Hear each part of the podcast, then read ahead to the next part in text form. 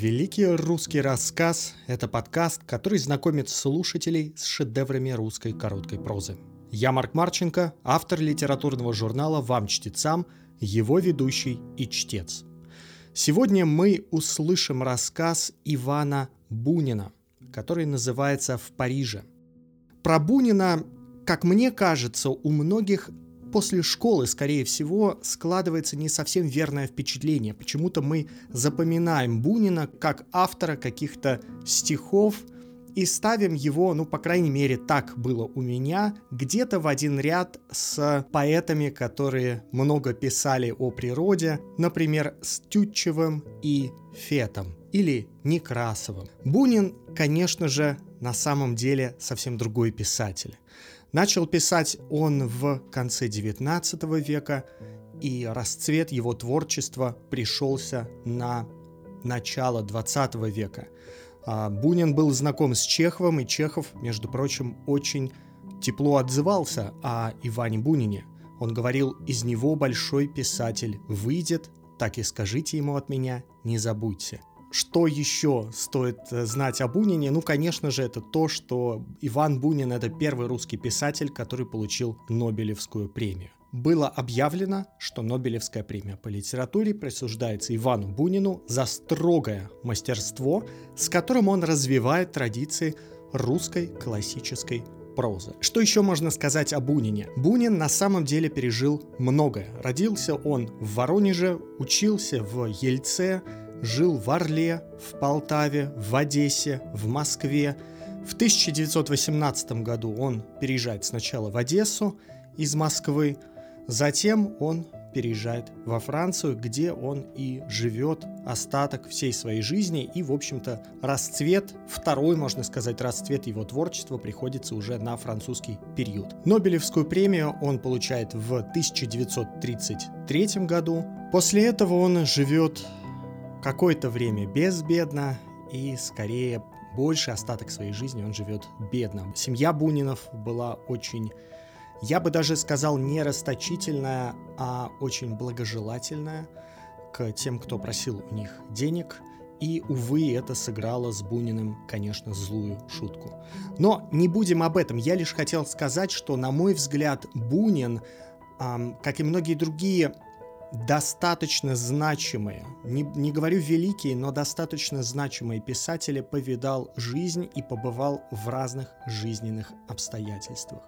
А еще ему знакомо, что такое настоящая грусть и сожаление. И здесь мы переходим уже к самому рассказу. Для меня этот рассказ — это рассказ об одиночестве в первую очередь. Но если, например, сравнивать его с некоторыми рассказами Чехова, например, с рассказом «Тоска», который мы тоже еще услышим чуть-чуть позже в других эпизодах подкаста, и который я очень люблю, а, рассказ Чехова «Тоска», он о полном одиночестве, когда тебя просто никто не слушает, когда ты никому ничего не можешь сказать из того, что у тебя на сердце или чем тебе просто хочется поделиться. А этот рассказ, о котором мы сейчас говорим – Рассказ Ивана Бунина, он об одиночестве более глубоком, которое происходит от того, что так сложно найти человека, с которым хотелось бы быть, который бы тебя понимал, который бы был на твоей стороне и с тобой. Жизнь вообще отбирает у вас возможность быть тем, с кем вам быть хочется, или с кем вы, по вашему глубокому убеждению, быть должны. Или, может быть, вы долго-долго ищете, отчаиваетесь, потом все же неожиданно находите, но, цитируя главного героя рассказа, уже поздно, слишком поздно. И особенно велик риск испытать на себе такое одиночество, когда то, что вы считали вашим домом, у вас отнимают. Итак, рассказ Ивана Бунина в Париже –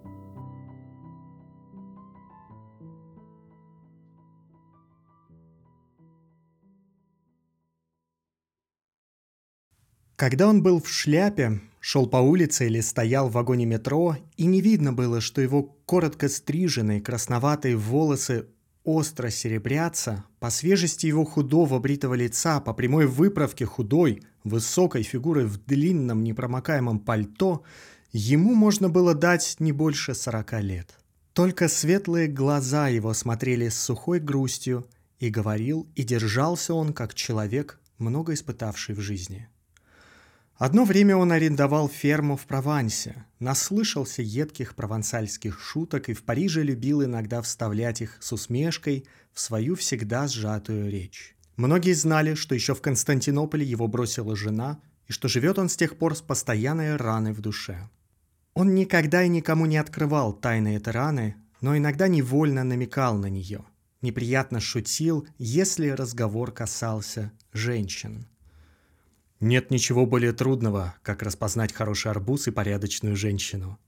Однажды, в сырой парижский вечер поздней осенью, он зашел пообедать в небольшую русскую столовую в одном из темных переулков возле улицы Пасси.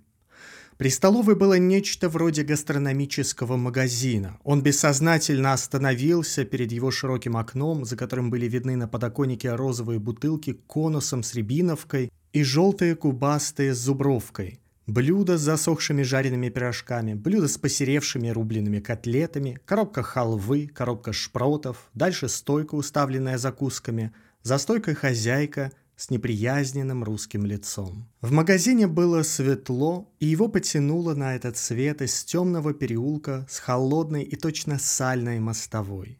Он вошел, поклонился хозяйке и прошел в еще пустую, слабо освещенную комнату, прилегавшую к магазину, где белели накрытые бумагой столики. Там он не спеша повесил свою серую шляпу и длинное пальто на рога стоячей вешалки, сел за столик в самом дальнем углу и, рассеянно потирая руки с рыжими волосатыми кистями, стал читать бесконечное перечисление закусок и кушаний, частью напечатанное, частью написанное расплывшимися лиловыми чернилами на просаленном листе. Вдруг его угол осветился, и он увидел безучастно вежливо подходящую женщину лет 30 с черными волосами на прямой пробор и черными глазами, в белом переднике с прошивками и в черном платье.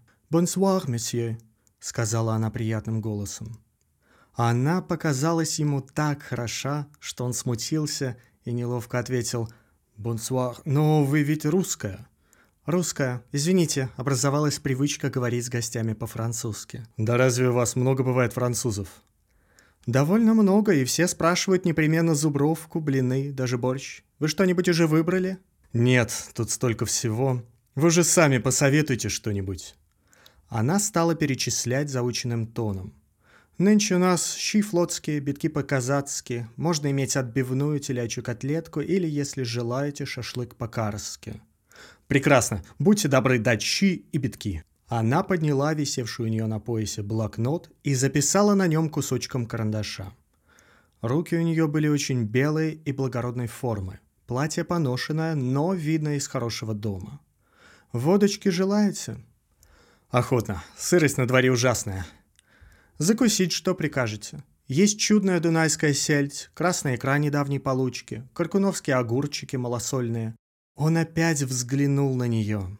Очень красив белый передник с прошивками на черном платье. Красиво выдаются под ним груди сильной молодой женщины. Полные губы не накрашены, но свежи. На голове просто свернутая черная коса, но кожа на белой руке холеная, ногти блестящие и чуть розовые. Виден маникюр. «Что я прикажу закусить?» — сказал он, улыбаясь. «Если позволите, только селедку с горячим картофелем». «А вино какое прикажете?» «Красное, обыкновенное. Какое вас всегда дают к столу?» Она отметила на блокноте и переставила с соседнего стола на его стол графин с водой. Он закачал головой. «Нет, мерси, ни воды, ни вина с водой никогда не лью. А вода портит вино так же, как повозка дорогу и как женщина душу. «Хорошего же вы мнения о нас», – безразлично ответила она и пошла за водкой и селедкой. Он посмотрел ей вслед, на то, как ровно она держалась, как колебалось на ходу ее черное платье. Да, вежливость и безразличие, все повадки и движения скромной и достойной служащей. Но дорогие хорошие туфли. Откуда? Есть, вероятно, пожилой, состоятельный Ами, он давно не был так оживлен, как в этот вечер, благодаря ей, И последняя мысль возбудила в нем некоторое раздражение. Да, из года в год, изо дня в день, в тайне ждешь только одного – счастливой любовной встречи. Живешь в сущности только надеждой на эту встречу, и все напрасно. На другой день он опять пришел и сел за свой столик. Она была сперва занята, принимала заказ двух французов и вслух повторяла, отмечая на блокноте. «Кавиар руш, салат рус, deux шашликс». Потом вышла, вернулась и пошла к нему с легкой улыбкой, уже как к знакомому. «Добрый вечер. Приятно, что вам у нас понравилось». Он весело приподнялся. «Доброго здоровья! Очень понравилось! Как вас величать прикажете?» «Ольга Александровна. А вас, позвольте узнать?» «Николай Платоныч». Они пожали друг другу руки, и она подняла блокнот. «Нынче у нас чудный рассольник. Повар у нас замечательный, на яхте у великого князя Александра Михайловича служил». «Прекрасно, рассольник так рассольник. А вы давно тут работаете?» «Третий месяц». «А раньше где?» «Раньше была продавщицей в Пхантам». «Верно, из-за сокращений лишились места». «Да, по доброй воле не ушла бы». Он с удовольствием подумал, значит, дело не в Амии, и спросил, «Вы замужняя?» «Да». «А муж ваш что делает?»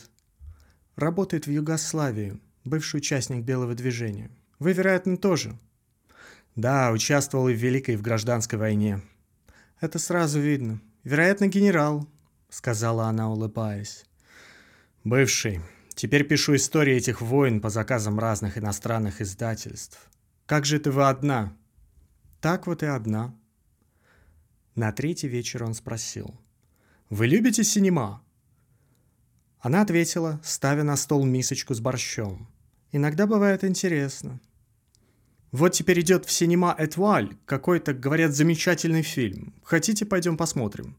У вас есть, конечно, выходные дни? Мерси. Я свободна по понедельникам. Ну вот и пойдем в понедельник. Нынче что, суббота? Значит, послезавтра. Идет? Идет. Завтра вы, очевидно, не придете? Нет, еду за город, к знакомым. А почему вы спрашиваете? Не знаю. Это странно, но я уж как-то привыкла к вам. Он благодарно взглянул на нее и покраснел. «И я к вам. Знаете, на свете так мало счастливых встреч». И поспешил переменить разговор. «Итак, послезавтра. Где же нам встретиться? Вы где живете?» «Возле метро Мот-Пике». «Видите, как удобно. Прямой путь до Этваль. Я буду вас ждать там при выходе из метро ровно в восемь с половиной». «Мерси». Он шутливо поклонился. «C'est moi qui vous remercie». «Это я вас благодарю». «Уложите детей», — улыбаясь, сказал он, чтобы узнать, нет ли у нее ребенка. «И приезжайте». «Слава богу, этого добра у меня нет», — ответила она и плавно понесла от него тарелки. Он был растроган и хмурился, идя домой. «Я уже привыкла к вам. Да, может быть, это и есть долгожданная счастливая встреча. Только поздно, поздно. Милосердный Господь всегда дает штаны тем, у кого нет зада. Вечером в понедельник шел дождь. Мглистое небо над Парижем мутно краснело. Надеясь поужинать с ней на Монпарнасе, он не обедал, зашел в кафе на шоссе де ля съел сэндвич с ветчиной, выпил кружку пива и, закурив, сел в такси. У входа в метро Этваль остановил шофера и вышел под дождь на тротуар. Толстый, с багровыми щеками шофер доверчиво стал ждать его. Из метро несло банным ветром, густо и черно поднимался по лестницам народ, раскрывая на ходу зонтики. Газетчик резко выкрикивал возле него низким утиным кряканьем название вечерних выпусков. Внезапно в подымавшейся толпе показалась она. Он радостно двинулся к ней навстречу. «Ольга Александровна, Нарядно и модно одетая, она свободно, не так, как в столовой, подняла на него черно подведенные глаза, дамским движением подала руку, на которой висел зонтик, подхватив другой подол длинного вечернего платья. Он обрадовался еще больше. Вечернее платье, значит, тоже думала, что после синема поедем куда-нибудь. И отвернул край ее перчатки, поцеловав кисть белой руки. «Бедный, вы долго ждали», «Нет, я только что приехал. Идем скорее в такси». И с давно неиспытанным волнением он вошел за ней в полутемную, пахнущую сырым сукном карету. На повороте карету сильно качнуло, внутренность ее на мгновение осветил фонарь. Он невольно подержал ее за талию, почувствовав запах пудры от ее щеки, увидав ее крупные колени под вечерним черным платьем, блеск черного глаза и полные в красной помаде губы. Совсем другая женщина сидела теперь возле него. В темном зале, глядя на сияющую белизну экрана, по которой косо летали и падали в облаках гулко жужжащие распластанные аэропланы, они тихо переговаривались. «Вы одна или с какой-нибудь подругой живете?» «Одна. В сущности, ужасно. Отельчик чистый, теплый, но, знаете, из тех, куда можно зайти на ночь или на часы с девицей.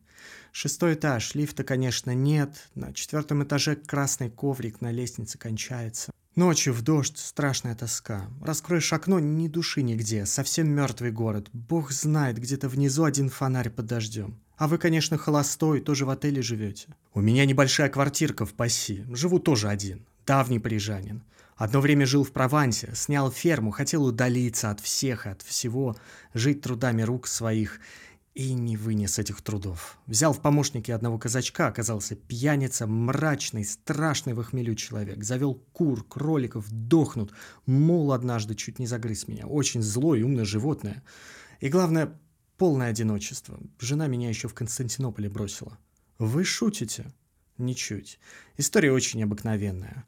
Кто женится по любви, тот имеет хорошие ночи и скверные дни, как французы говорят. А у меня даже и того, и другого было очень мало. Бросила на второй год замужества. И где же она теперь? Не знаю. Она долго молчала. По экрану дурацки бегал на раскинутых ступнях, в нелепо огромных разбитых башмаках и в котелке на бок какой-то подражатель Чаплина. «Да вам, верно, очень одиноко», — сказала она. «Да. Ну что ж, надо терпеть. Patience, médecin de pauvre.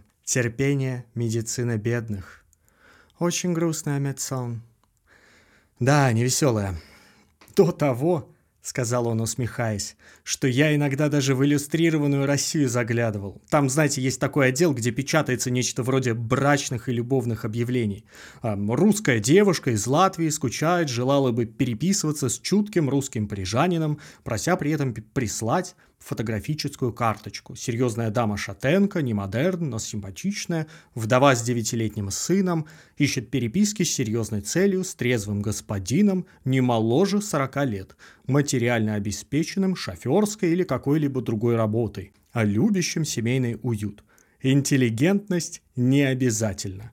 Вполне ее понимаю, не обязательно. Но разве у вас нет друзей, знакомых? Друзей нет, а знакомство – плохая утеха. Кто же ваше хозяйство ведет? Хозяйство у меня скромное. Кофе варю себе сам, завтрак готовлю тоже сам. К вечеру приходит уборщица. «Бедный», — сказала она, сжав его руку. И они долго сидели так, рука с рукой, соединенные сумраком, близостью мест, делая вид, что смотрят на экран, которому дымной синевато-меловой полосой шел над их головами свет из кабинки на задней стене. Подражатель Чаплина, у которого от ужаса отделился от головы проломленный котелок, бешено летел на телеграфный столб в обломках допотопного автомобиля с дымящейся самоварной трубой. Громкоговоритель музыкально ревел на все голоса. Снизу, из провала дымного от папирос зала, они сидели на балконе, гремел вместе с рукоплесканиями отчаянно радостный хохот. Он наклонился к ней.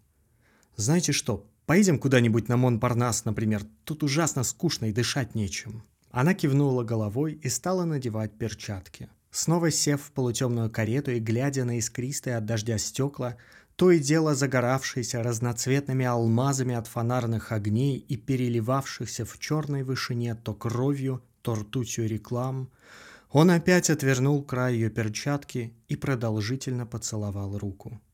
Она посмотрела на него тоже странно искрящимися глазами с угольно-крупными ресницами и любовно-грустно потянулась к нему лицом, полными, сладкими помадным вкусом губами. В кафе «Куполь» Начали с устриц и анжу, потом заказали куропаток и красного бордо. За кофе с желтым шартрезом оба слегка охмелели. Много курили, Пепельница была полна ее окровавленными окурками. Он среди разговора смотрел на ее разгоревшееся лицо и думал, что она вполне красавица. «Но скажите правду», — говорила она, щепотками снимая с кончика языка крошки табаку. «Ведь были же у вас встречи за эти годы?» «Были. Но вы догадываетесь, какого рода. Ночные отели. А у вас?» Она помолчала. «Была одна очень тяжелая история. Нет, я не хочу говорить об этом. Мальчишка, сутенер в сущности. Но как вы разошлись с женой? Постыдно. Тоже был мальчишка, красавец-гречонок, чрезвычайно богатый. И в месяц-два не осталось и следа чистой, трогательной девочки, которая просто молилась на белую армию, на всех нас. Стал ужинать с ним в самом дорогом кабаке в Пера, получать от него гигантские корзины цветов. Не понимаю, неужели ты можешь ревновать меня к нему? Ты весь день занят, мне с ним весело, он для меня просто милый мальчик и больше ничего.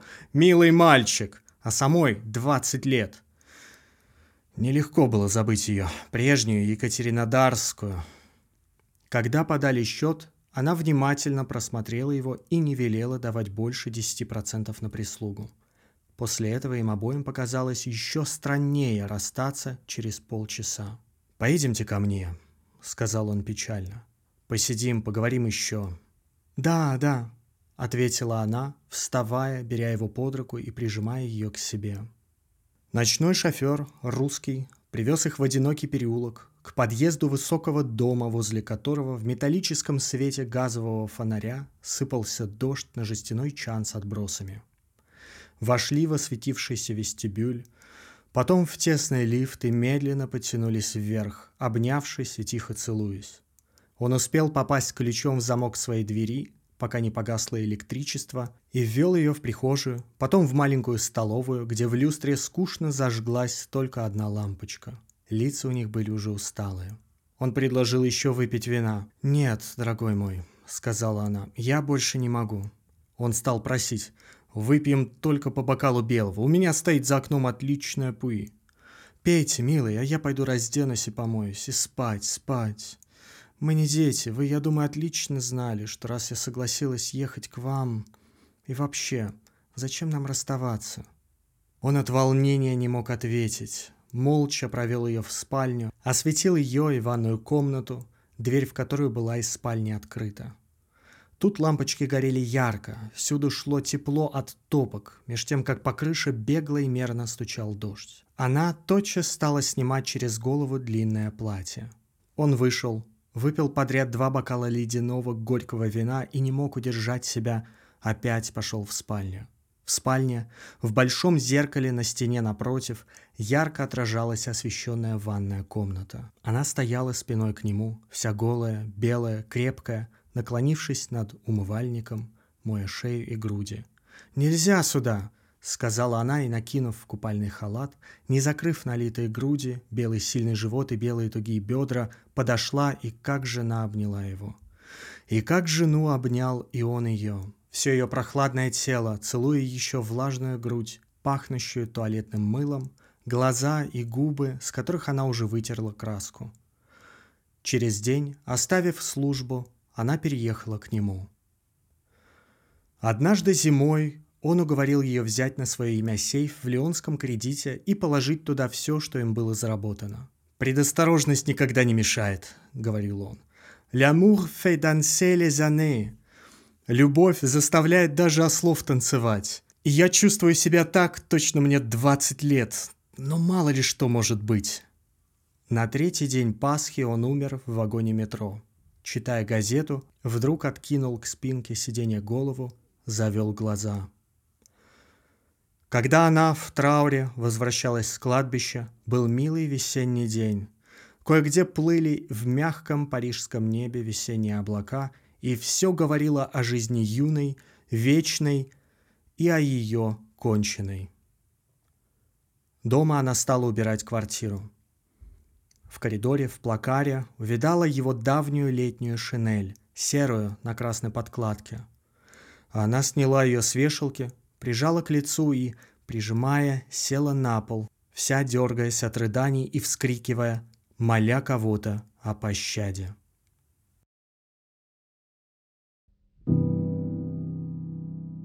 Вы слушали рассказ Ивана Бунина в Париже.